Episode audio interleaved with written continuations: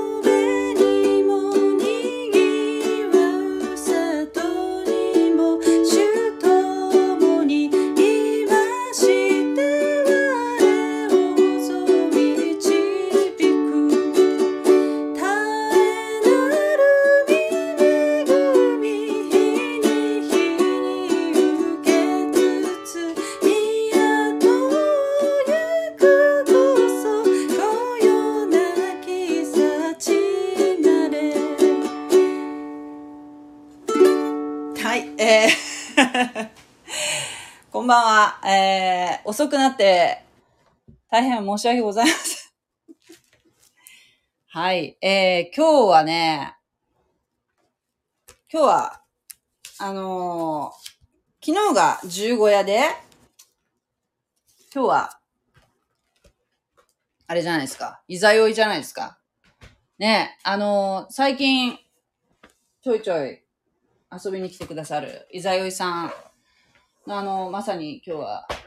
いざよいなんですけれども、さっきね、外に月を見に行ったら、雲に隠れてて、下の方だけ、月の下の方だけこうぼーっと見えて、とても風情がある感じでした。な雰囲気がいいなと思いながら。もうね、夜になると、朝とか夜はね、最近だいぶ涼しくなってきましたよね。昼間はとても暑かったですけれども。なんで、あの、本当に月を眺めるっていうのはね、とても素敵な風習だなと思って、まあお団子は食べなかったんですけど、お月を見ながら、ちょっと静かに時を過ごすっていうのもね、えーとてもいいんじゃないかなって思いましたけれども、えーちなみに今日、えー出てくる登場人物で、アブラハムのお父さんにあたるテラっていう人がいるんですけれども、この方、えーまあ、後にわかるんですけれども、詳しく言いますけれども、えー月神、まあ、月の神様の信仰を持ってる、まあ、偶像崇拝者だったんですね、この方は。もちろん今日やるセムの、えー家系の流れの人なんですけれども、えー神様ね、お一人で唯一の方であるというね、信仰の継承はおそらくなされていたとは思うんですけれども、まあ、何か何らかの理由で、この都市文明っていうかね、このバビロンでありましたよね、に飲み込まれて、そういったこう、先生術とか、そういう、えー文化が出来出したので、えーそういうものにこう、飲まれていったという姿をね、このテラに見るわけですけれども。まあ、月は、えー礼拝の対象ではない。拝む対象ではない。っていうのが、聖書のスタンスなんですね。また、太陽を礼拝する、崇拝するっていうのも、これももちろん違いますね。金星とか。まあ、あの、よくありますよね。あの、星占いとか、あれであの、ね、アフロディッテは、なんだっけ、金星金星の、えー、女神とかね、言うじゃないですか。でもなんか、え月はアルテミスとかね、そういうふうにありますよね。いろんなこう、それに、それぞれに神様がいるとかね。知らないとかね。だけど、あの、そういうのを否定してるわけですね。聖聖書っていうのはそうじゃない。なぜなら、この自然の中にあるこの星々も、山も、えー、岩も、木もね、すべて、この世界にあるもの、すべて神様がお作りになった、私たちも含めてですよ、被造物、作られたもの。であって、それによって何か、こう、えー、なんて言うんでしょうね。それによって何か、えー、それ自体に何の力もないってわけですよ。被造物だから。だから礼拝の対象ではない。礼拝する対象っていうのはもう唯一神様だけ。でそういった天体とか、えー、自然のものっていうのを見ることによって私たちはすごいなとかね、素晴らしいな、美しいなって感じるじゃないですか。自然に。それはもうそういうふうに自然に思うじゃないですか。でも、それはなんで素晴らしいなって感じるかっていうと、それはやっぱ神様がお作りになったもので、その神様の、え栄光をその自然の中に見るわけですよね。神様の素晴らしさをその自然の中に見るわけですね。この、例えば朝日が昇る様を見て、えー、わあ、この、この世界を作りになった神様を、に思いを馳せるわけですよ。誰か、誰かがやっぱ作ったんだなっていうことを、えー、思い浮かべるわけですね。だから、その太陽自体を拝むっていうのは、もう全く間違いなわけですよ。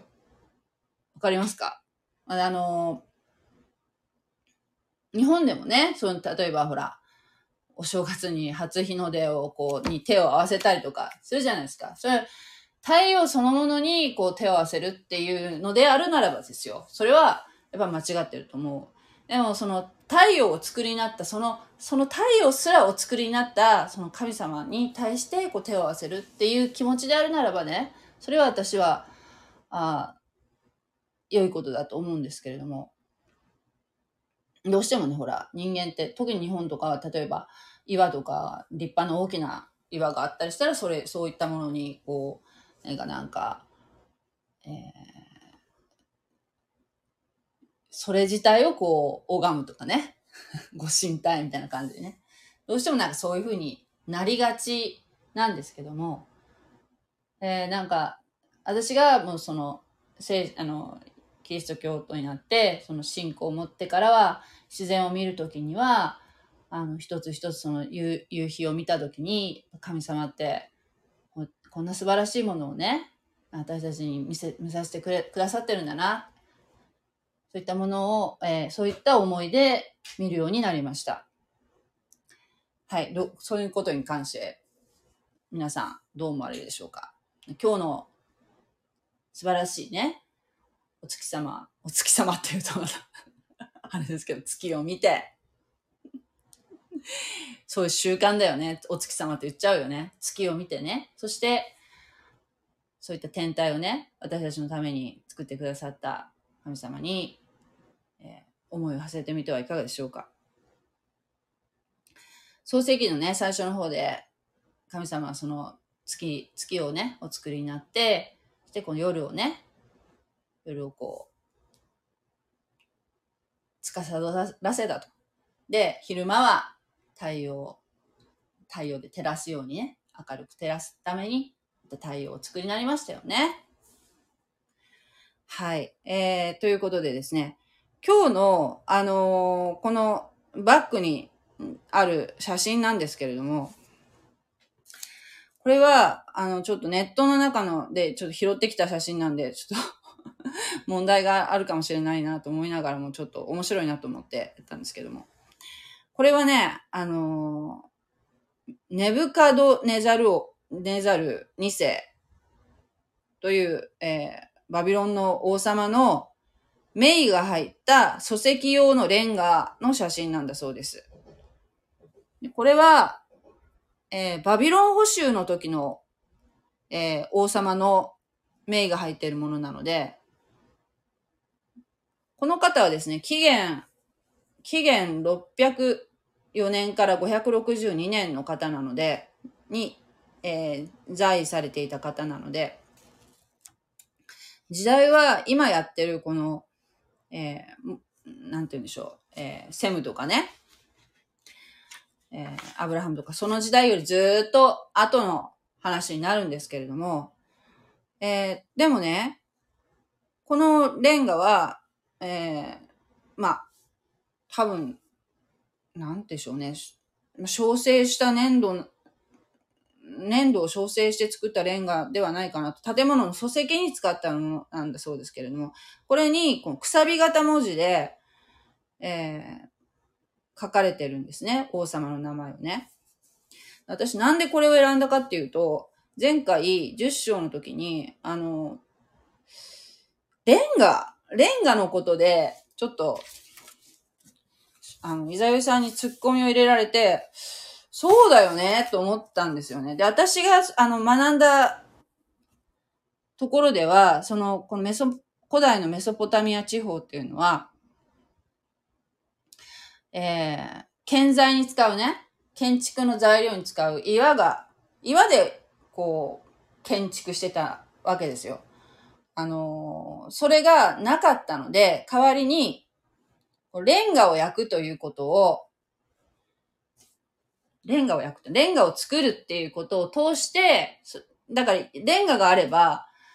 岩がなくても建造物が作れるわけですよね。で、そのレンガの作り方をこう手に入れて、手に入れたので、どんどんどんどんこう、いろんなものを作り出すわけですよ。どんどんどんどんね。で、ついにはこういうこう、高い建物をね、作るようになったと。で、その当時は、えー、この辺はその、古代メソポタミアのその、えー、南の方ね、は、えー、岩がなかった。岩がなかった。だから、じゃあなんで、いや、レンガは作ったかっていうと、レンガって通常ほら、粘土がいるじゃないですか。粘土がね。だけど、私がその習ったところでよると、えー、粘土もなかったと。粘土もなかったっては全くないわけじゃないけど、粘土も少なかったと。何でそれを代わりにしたかっていうと、その、歴性っていうね、そのアスファルトをその混ぜ込んで、えー、レンガを作ったんだっていうような説明だったんですけど、でも、そこでね、私もね、思ったんです。あの、まあ、その、通常ですよ、その、レンガっていうと、私たちこう、焼く、焼成した粘土を思い浮かべるじゃないですか。でも古代の歴史的にはですよ、その、古代、この当時っていうのはもうほとんど日干しレンガだったらしいんですね。日干しレンガ。私が調べたところによると、日干しレンガだったと。で、えー、それだったら、まあ、アスファルトをね、アスファルトっていうのは、ほら、あのー、なんていうかな、石油が取れるところからその揮発性のものがもう飛んでしまった後に、こう、ドロッとしたものが残ってて、それを、要するに接着剤代わりに、えー、使ったと。えー、漆喰の代わりに使ったっていうこと書いてありますよね、聖書の方に。だから、その、レンガを粘土で、粘土とか、藁とか混ぜたもので、ね、レンガを作って、それをこう積んでいくときの、その接着剤としてアスファルトを使ったっていうふうに、私は思ってたんだけど、私が習ったところによると、そのアス、えアスファルトもその、レンガにこう混ぜて、えー、焼いたんです。その、ね、粘土もたくさんなかったからね。っていう風な話だったのね。でもそれ、ネットでずっと調べたんだけど、レンガの作り方。なんかね、そのレ、アスファルトを混ぜてレンガを作ったっていう記述がなかなか見つからなくて、で、どういう資料でそれをおっしゃってるのかちょっと、あの裏付けがよくわからなかったんだけど、な、な、何かの本に書いてあったのかもしれないけどね。ちょっと私は、私がちょっとざっと簡単に調べた程度だったら、その、そういうことがなかったのね。で、だから、もしアスファルトを混ぜ込んで、レンガを焼いて焼成して作るとするならですよ。アスファルトって言ったらほら、火、火の中に入れたら溶けるんじゃない？普通に考えたら。だってほら、道路工事してる時ってほら、道路をローラーで、こう、鳴らしてるの見たことないですか？その後なんかこう、バーナーとかで、その、例えばなんかこう、線がついたり、ちょっと補修しなきゃいけないところ、もう一回、もう一回その熱で溶かし、柔らかくして、で、またこう、あの、きちっとね、道路まっすぐに、平らにしていくっていう、なんか作業をされてるのを見たので、やはりアスファルトっていうのは高熱で、だとやっぱり柔らかくなると思うんですよね。ね、あまあ、元が、えー、石油から出たものであるならばですよ。だから、そういったそのアスファルトを混ぜたレンガをよく焼こうって言って焼成すると、あの、固まるどころか 柔らかくなるじゃないかなって、私の素人考えなんですけど、そういうふうに思ったんですよね。で、まあ、この聖書には、よく焼こうって書いてあるから、多分、焼成したレンガの話だと思うんだけど、単純に読むとね。だけど、なんか調べると、その古代のメソポタミア地方では、日干しレンガだったんだって書いてあったのよ。日干しレンガ。だからこの頃の時代っていうのは日干しレンガだったんだろうなと。でもよく焼こうって書いてあるから、考古学的には、焼成したレンガっていうのは、えー、ずっと後の紀元、紀元前、紀元前1600年とか、紀元前1000年とか、もうちょっと時代が下った頃に、その、焼成したレンガっていうのが出てくるんだよ。そして、まあ、ほとんど、その建物の本体を作るのは、え、日干し用レンガで作るんだけど、例えば外壁とかきちっと仕上げなきゃいけないところだけ焼成用レンガを使って、そして、まあ、その漆喰の代わりにね、アスファルトをよ粘着、あの、決着できるように、アスファルトを使ったんだっていう、ことをね、あの、レンガの歴史みたいな感じで、あの、書いてらっしゃる方がいて、ああ、なんかまあ、聖書的にはもうレンガもうすでに焼いてたのか。で、まあ、粘、粘土が不足していたっていう記述は書いてないけどね。粘土が不足してたとは書いてないけれども。でも粘土がね、結構その、要するに、えー、この間ね、イザヨさんもおっしゃってたけど、メス、あの、ユーフラテス川でね、上流からこう、土砂がこう流れてくるわけですよね、下流の方に。そうした中で、やっぱその良質の粘土があったっていうふうに書いてあるのも見たのよ。だし、そそういうことが書いてある。だから、えっ、ー、と、この辺の人たちっていうのはね、あのー、粘土板にくさび型文字で、えー、こう、なんていうかな、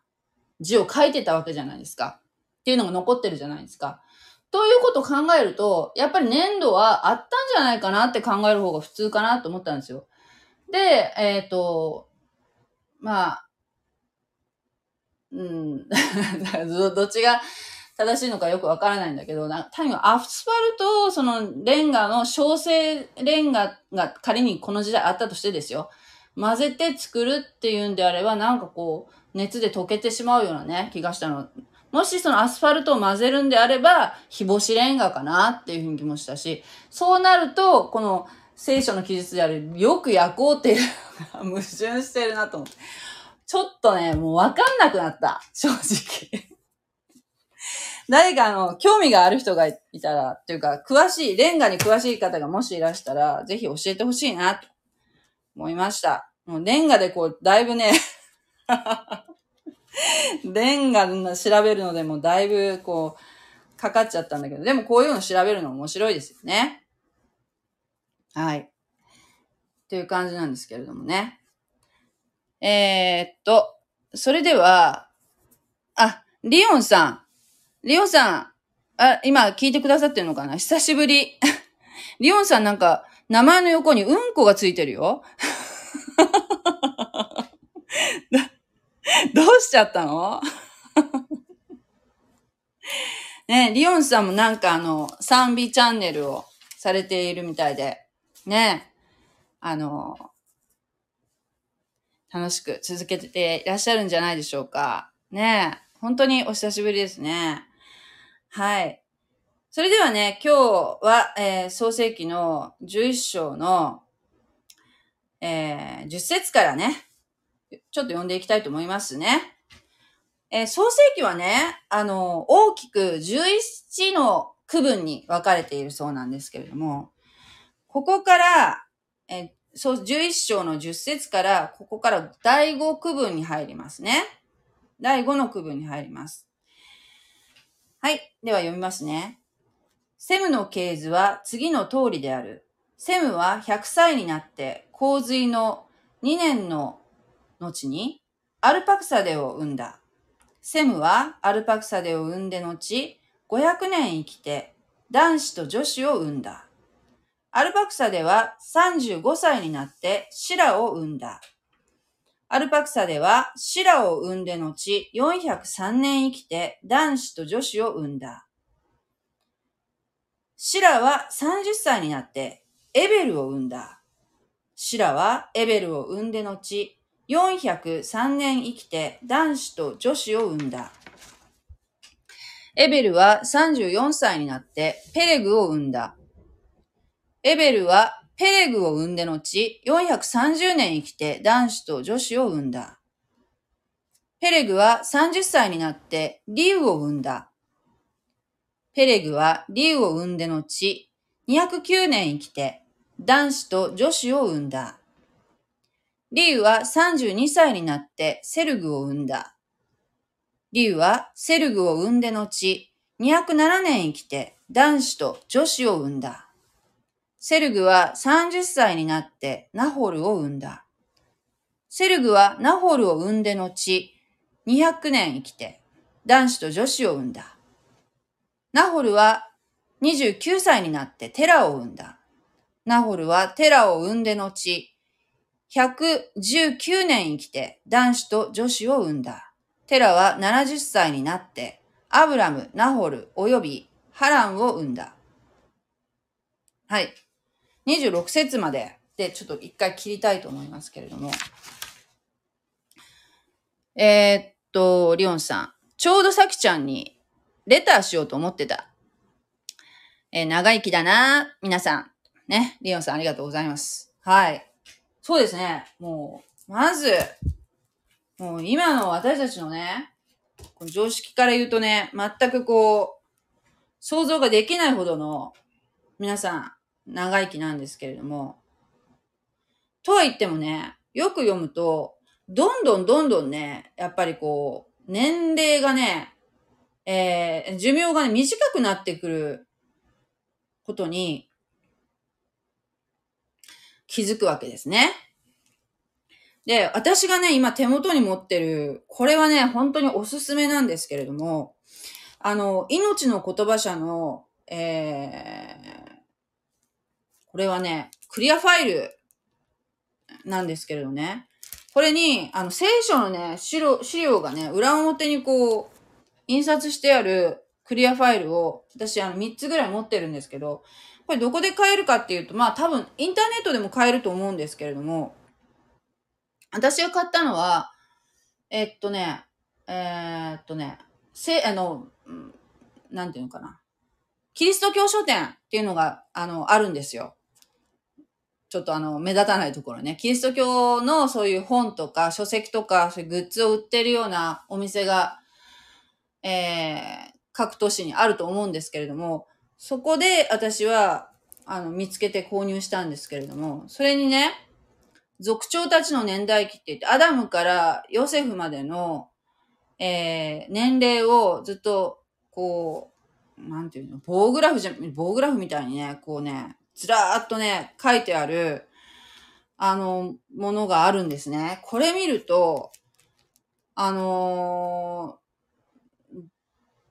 大体その、なんていうかな。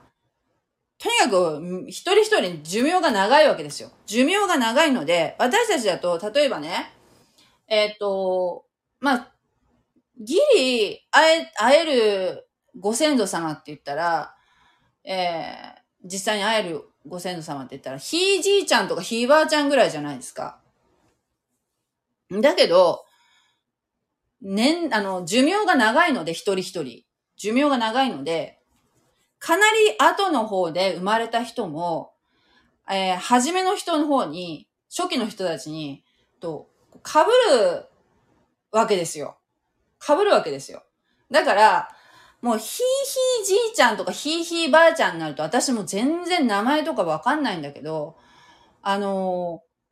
もう実際まだ生きてらっしゃる場合だったら、お話も伺えるかもしれないし、まあその当時の話とか昔の話とかも伺えるだろうし、かなり情報、えー、先代の情報っていうのが、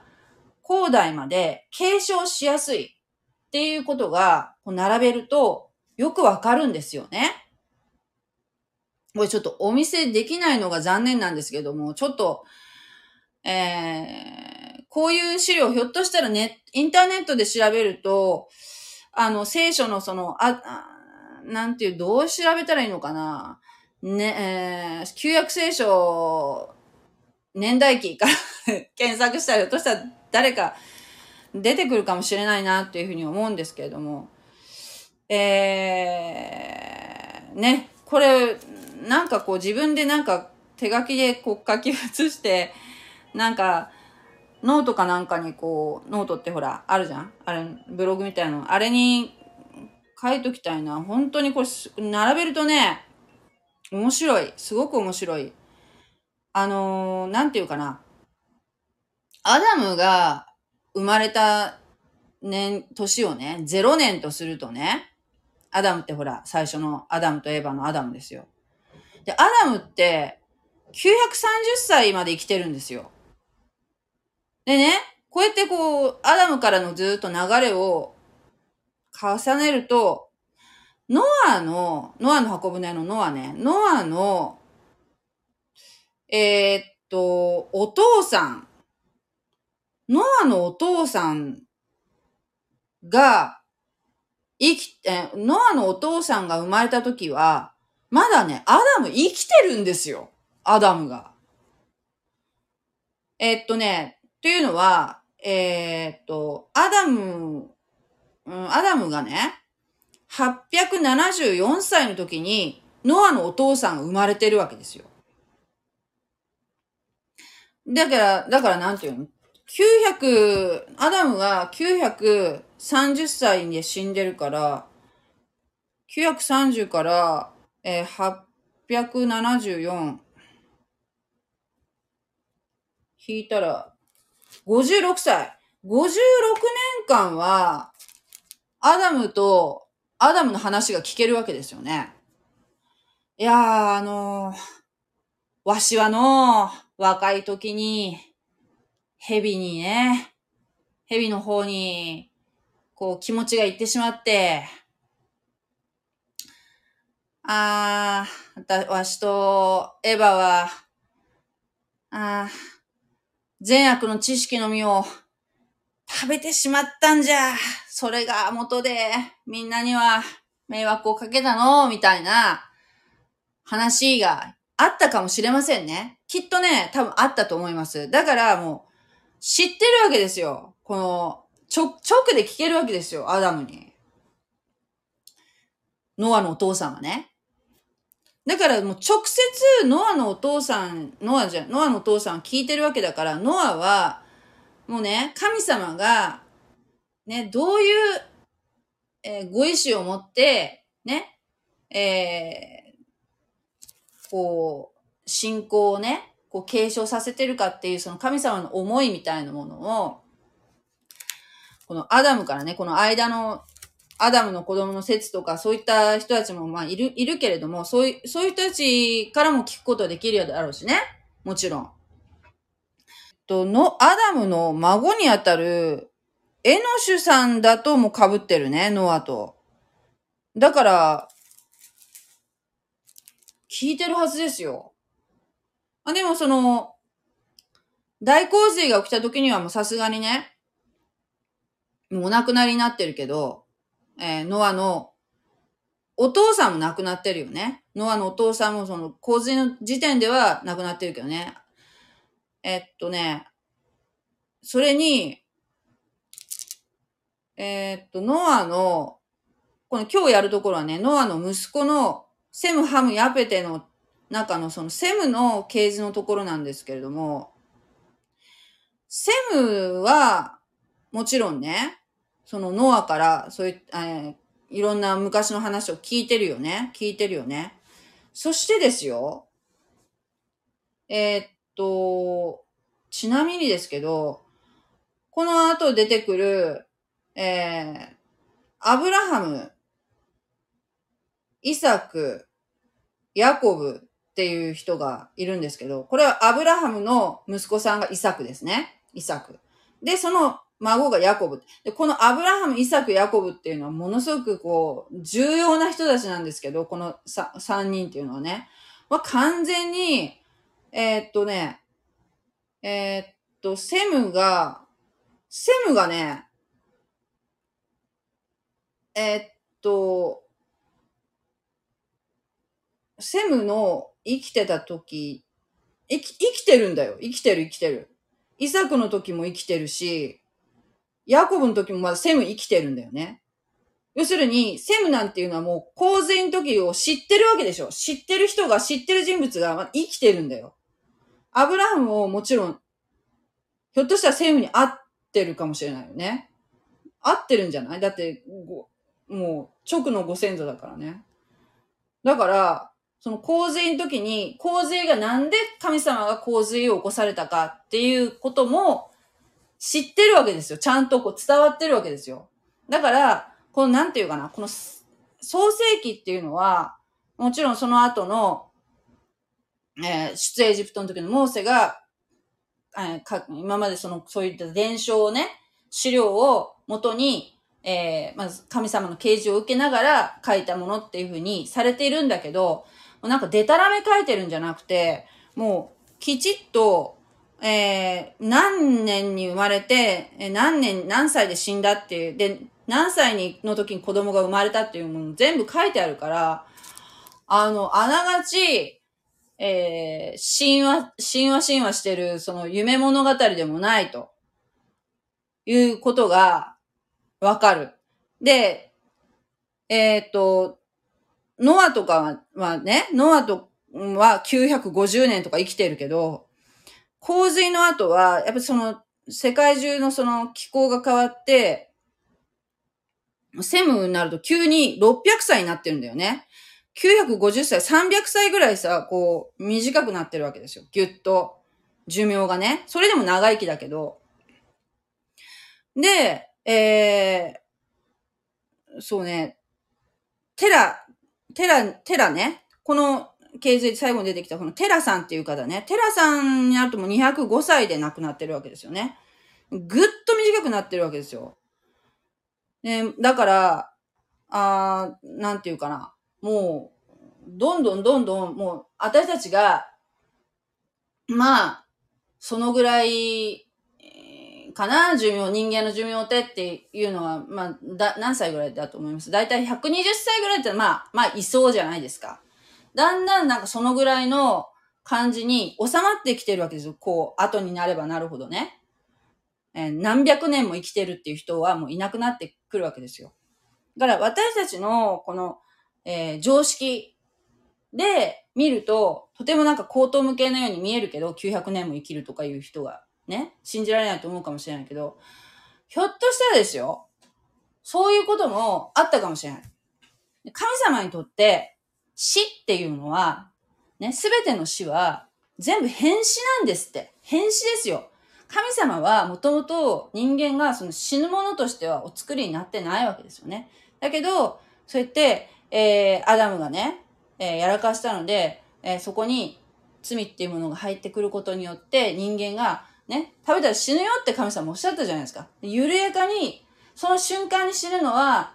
霊が死ぬんですけれども、霊がね、人間の霊がその瞬間に死んだわけですよ。神様から離れた瞬間にね。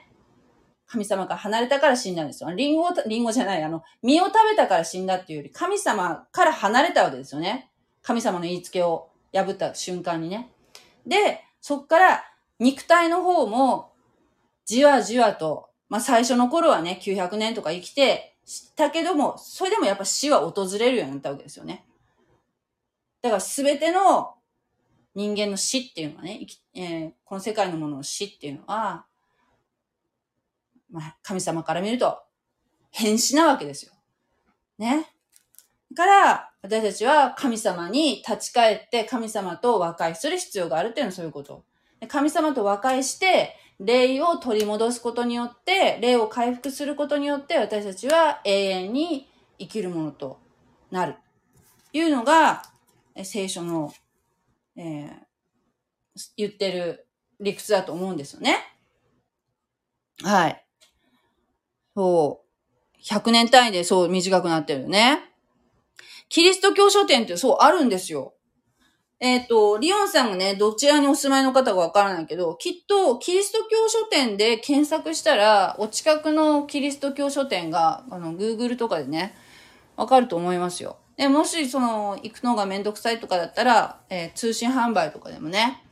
あると思うんですね。命の言葉社っていうね、えー、ところが、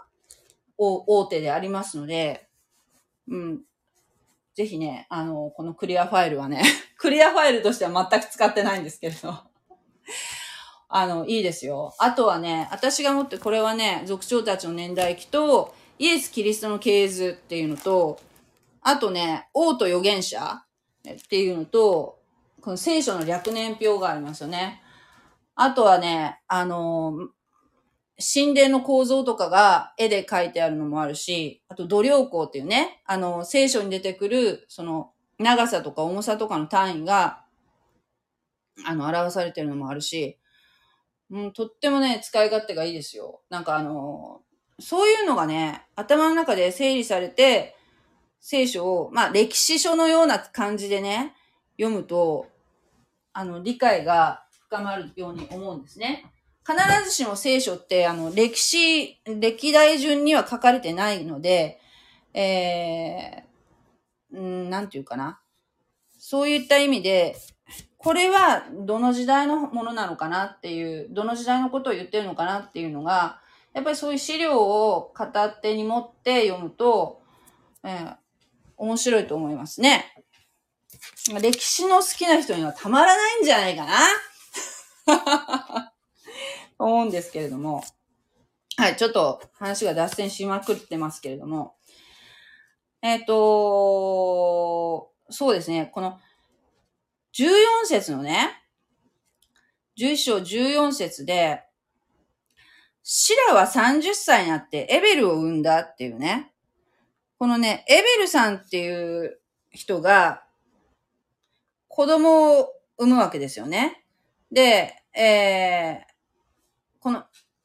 エベルさんっていう人が、の、えー、名前の意味っていうのが、渡るっていう意味があるわけですよ。渡るって。だからあの、エベル、ヘブ、ヘブルって言うじゃない？ヘブル人とか言うじゃないですか？あの、ユダヤ人のことをね。ヘブル人とかヘブル語とか言ったりするじゃないですか？このヘブル語、ヘブル、ヘブルっていうのもその、渡るって意味があっても、まあ、このエベルっていう名前と、えー、語源が一緒。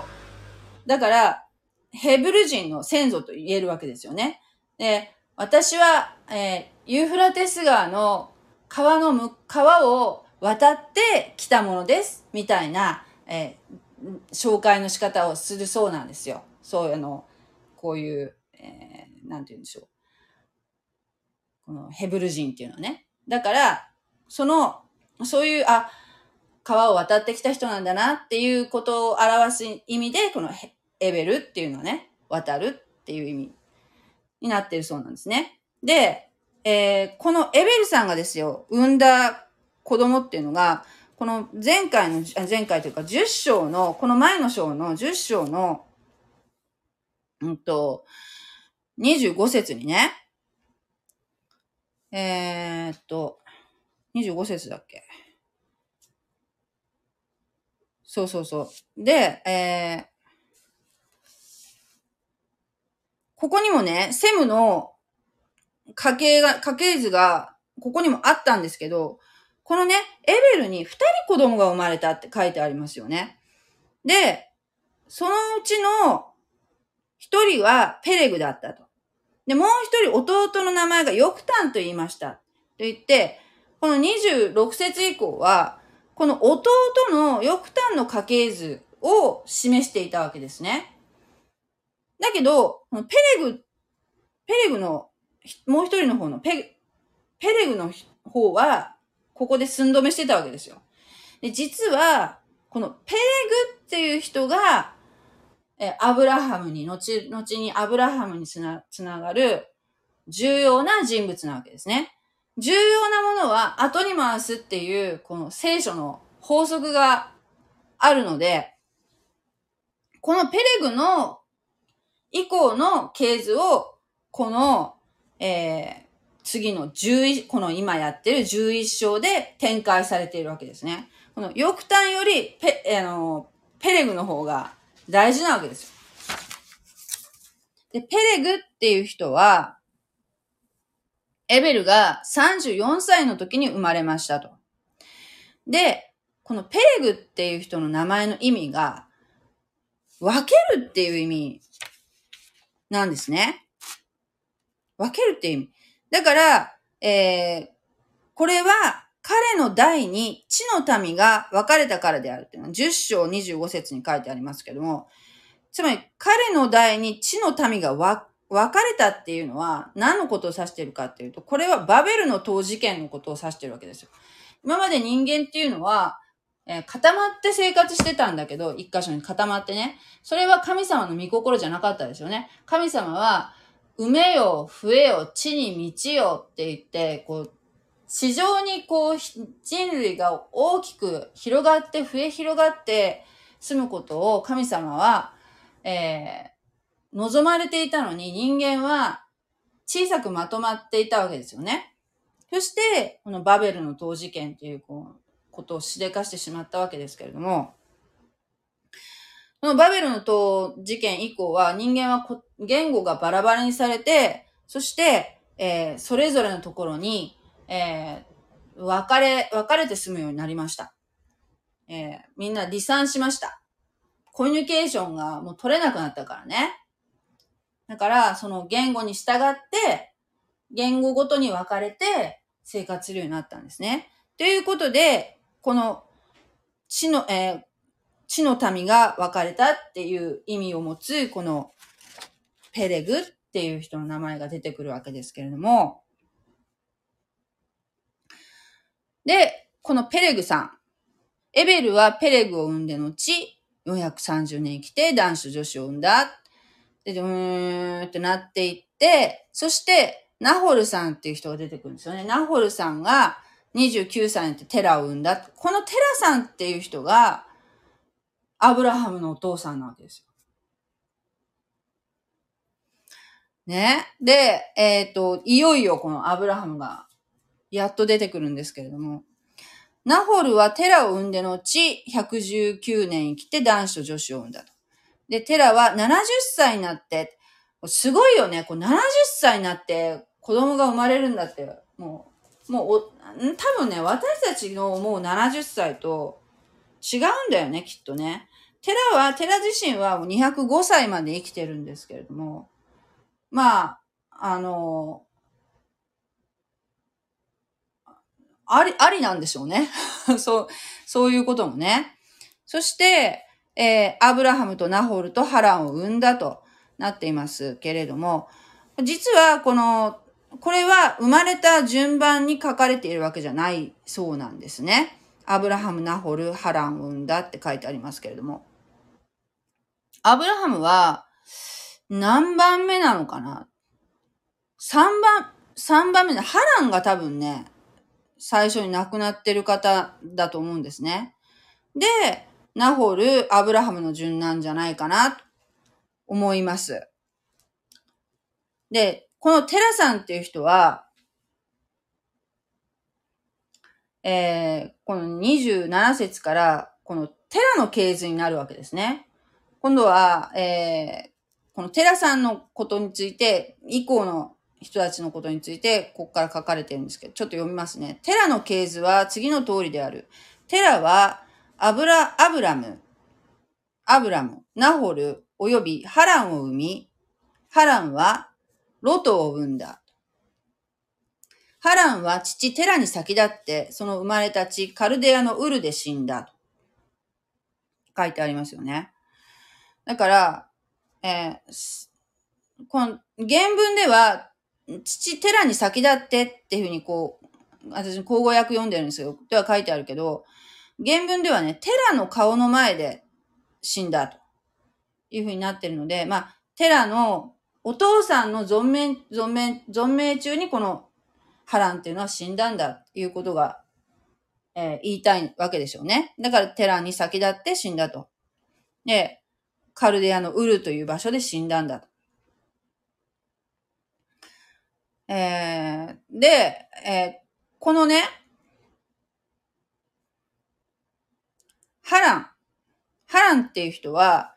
ロトを生んだって書いてありますよね。ロトってね、後ですごく重要な人物として出てきますけれども、これ、つまりあれですよね。アブ、アブラハムの、えー、老いですよ。老いですね。で、今私、あの、アブラハムって言いましたけど、この時点ではアブラムってなってますよね。これは後にアブラムからアブラハムっていう名前に、神様によって、このか、解明、解明させられるんですね。ああなたは今日からアブラハムだよっていうふうになるんですけど、この時点ではまだアブラムなんですね。で、えー、アブラ、アブラムとナホルは、えー、妻をめとった。アブラムの妻の名前はサライと言い、ナホルの妻の名はミルカと言って、ハランの娘である。ハランはミルカの父、またイスカの父である。ということはですよ、アブラムは、アブラムとナホルは、残ってる息子二人はね、妻をめとったと。で、アブラムの妻の名前はサライって。このサライさんっていう人はもういっぱい、もう後にいっぱい出てくる、これ以降出てくるわけですけども、この方は、の、えっ、ー、と、アブラ、アブラムにとってどういう人かっていうと、腹違いの、お母さんが違う、えー、妹。腹違いの妹と結婚してるわけですよ。で、あの、モーセ以降は、出エジプトのモーセ以降は、こういう近親婚っていうのは禁止されるわけですけれども、まだこの時点っていうのは、そういうのは、あの、姪と結婚したとか、いとこと結婚したとか、えー、腹違いの妹と結婚したとか、そういうのはありだったわけですよね。まあ、そんなにほら、人、人間がまだたくさんいないわけだから、そういうこともあったんでしょうけれども、えー、まあそういう、まだほら、なんていうの、DNA とかも、そんなに、なんていうかな、えー、コピー、コピーエラーみたいなことが起こり、起こりにくかったんでしょうね。まだ、このまだ人間がスタートして間もない頃だったからね。けど、こういう近親婚っていうのは、後に完全に禁止されるようになるんですね。はい。だけど、これ、あの、ユダヤ人の、これなんか別の資料で読んだんだけど、これ中川先生が言ってたわけじゃないんだけど、このね、ハラン、ああ、何に書いてあったかっていうと、その、えっと、ヘブル語で書かれた創世記の、えー、脚中のところに、注釈のところに書いてあったのが、この、えー、ハランはミルカの父っていうことは、えー、っと、つまり、えー、アブラハムの兄弟であるナホルの妻であるミルカっていうのは、えー、ナホルにとっては、要するにメイ、メイと結婚してるわけですよ。ミルカっていう奥さんっていうのはね。アブラハムは、えー、と、腹違いの妹と結婚してるわけですよね。これの、後に出てくるんですけれども、えー、そういうふうに書かれてる、記述されてるとこあるんですけれども、私だからアブラハムって、あの、腹違いの妹と結婚してるんだなっていうふうにサライはね、思ってたら、えー、ユダヤ人の伝承では、サライの別名がイスカなんだと。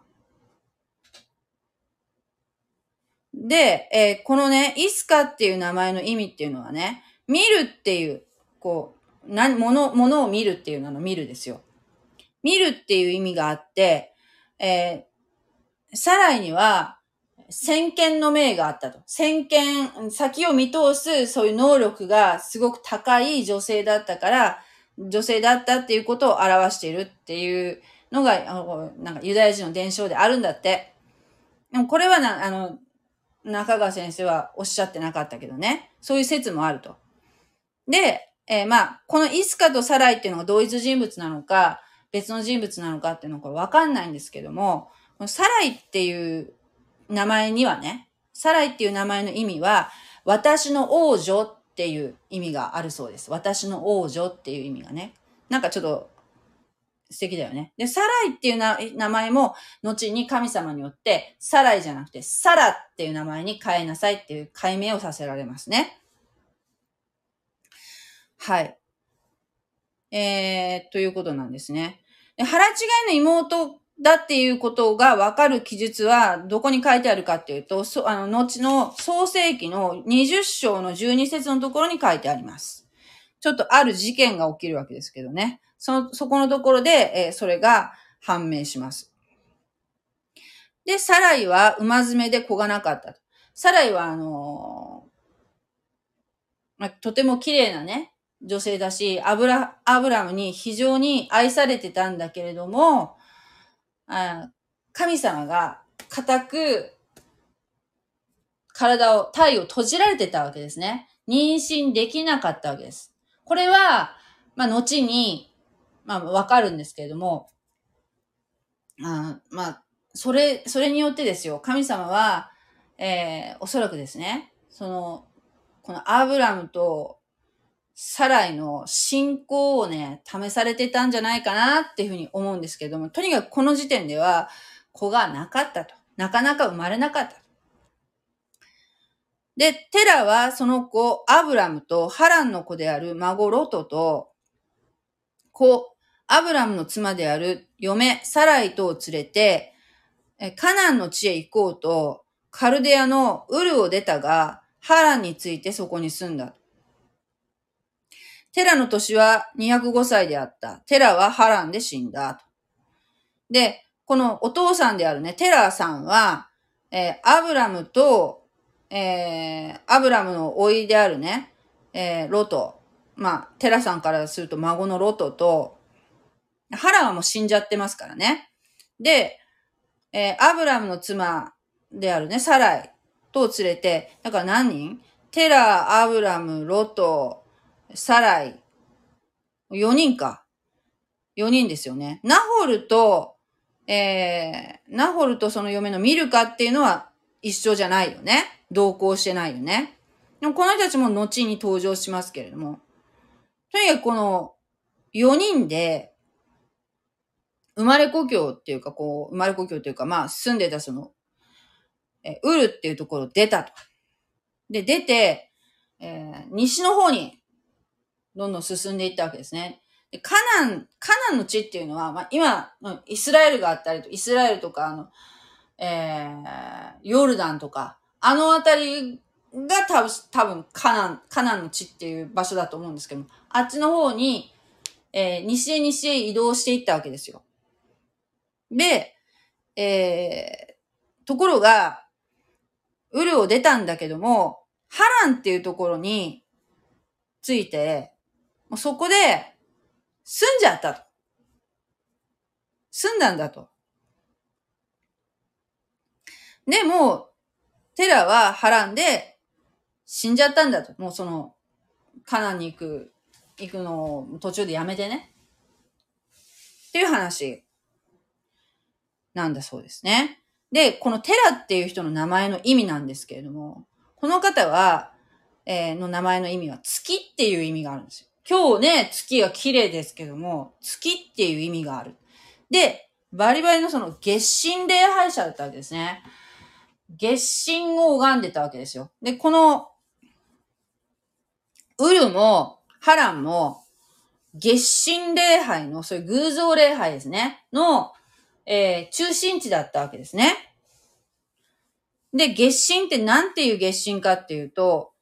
えー、っとね、神様なんだけど、その、要するに、夫婦、夫婦、夫婦なんですよね。夫婦の神様みたいで、えっ、と、男の神の方が、ナンナって言うんだって。ナンナ。で、女の神様が、ニンガルっていうらしく、で、あの、ピラミッドみたいなね、その礼拝する建造物を作ってたわけですよ。この、ウルムハラムね、その。で、そこで、えー、まあ、レンガを作ってよく焼こうっていう感じでレンガで積んで作ってたんじゃないですかで、その立派なね、あの、高い建物を作って、そこで上で礼拝できるようにしてたんでしょうね。もう、テラもね、こうずっとその、アダムから脈々と、油、みんなほら長生きだから、こう、過去ね、自分のその先祖がどのようなことをして、そして神様がどういう意図を持って、この信仰を継承させていってるんだっていう情報は知ってるはずなんですよ。知ってると思うよ。なのに、このテラさんは、月神を拝んでたわけですよ。まあ、その、外れたことしてたわけですよね。な、うん、本当はね、どう思ってたかわかんないけど、まあ、その、そういうことで、月、月を、月の神様を拝むっていうことによって、まあその、その、他のね、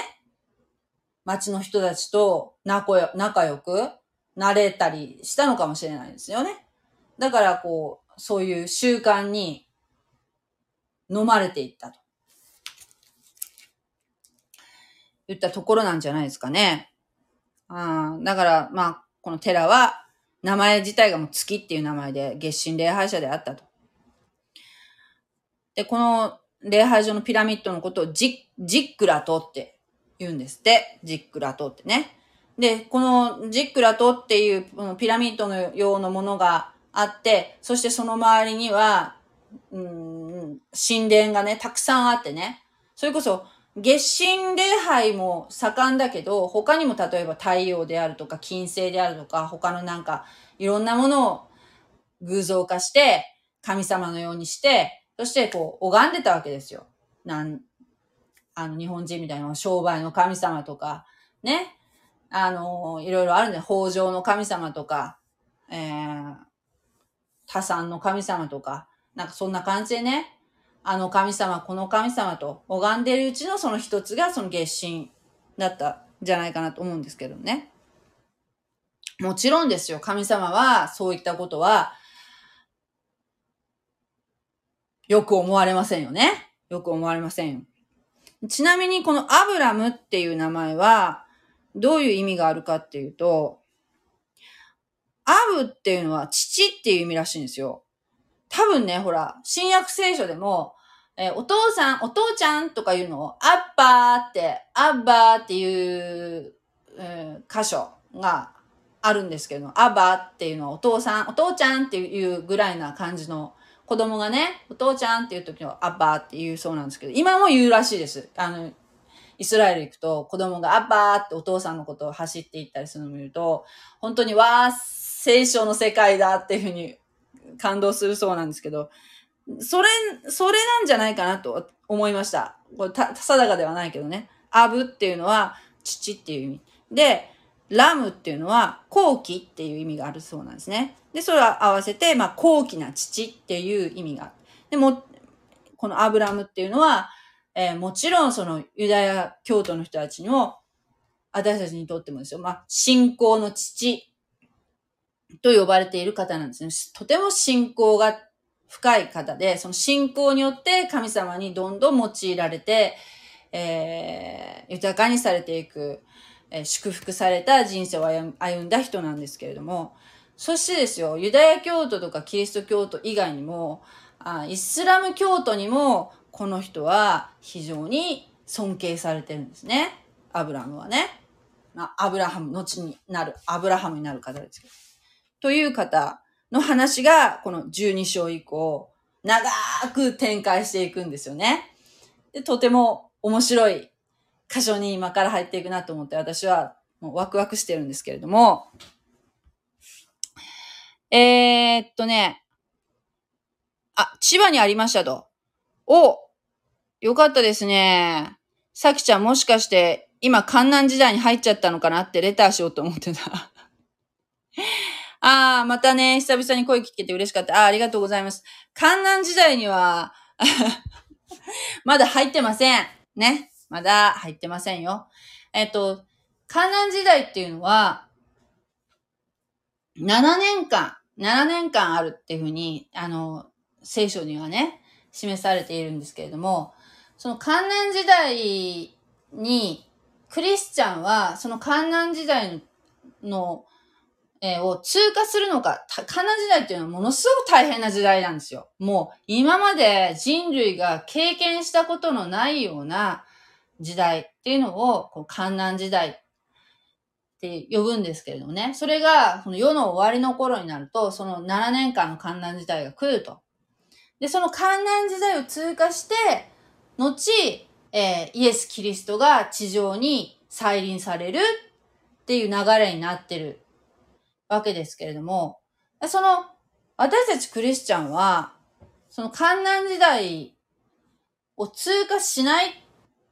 ていう立場で私は今勉強してるんですけれども、それを観難時代前、軽挙説って言うんですよ。その観難時代を通る前に、えー、私たちは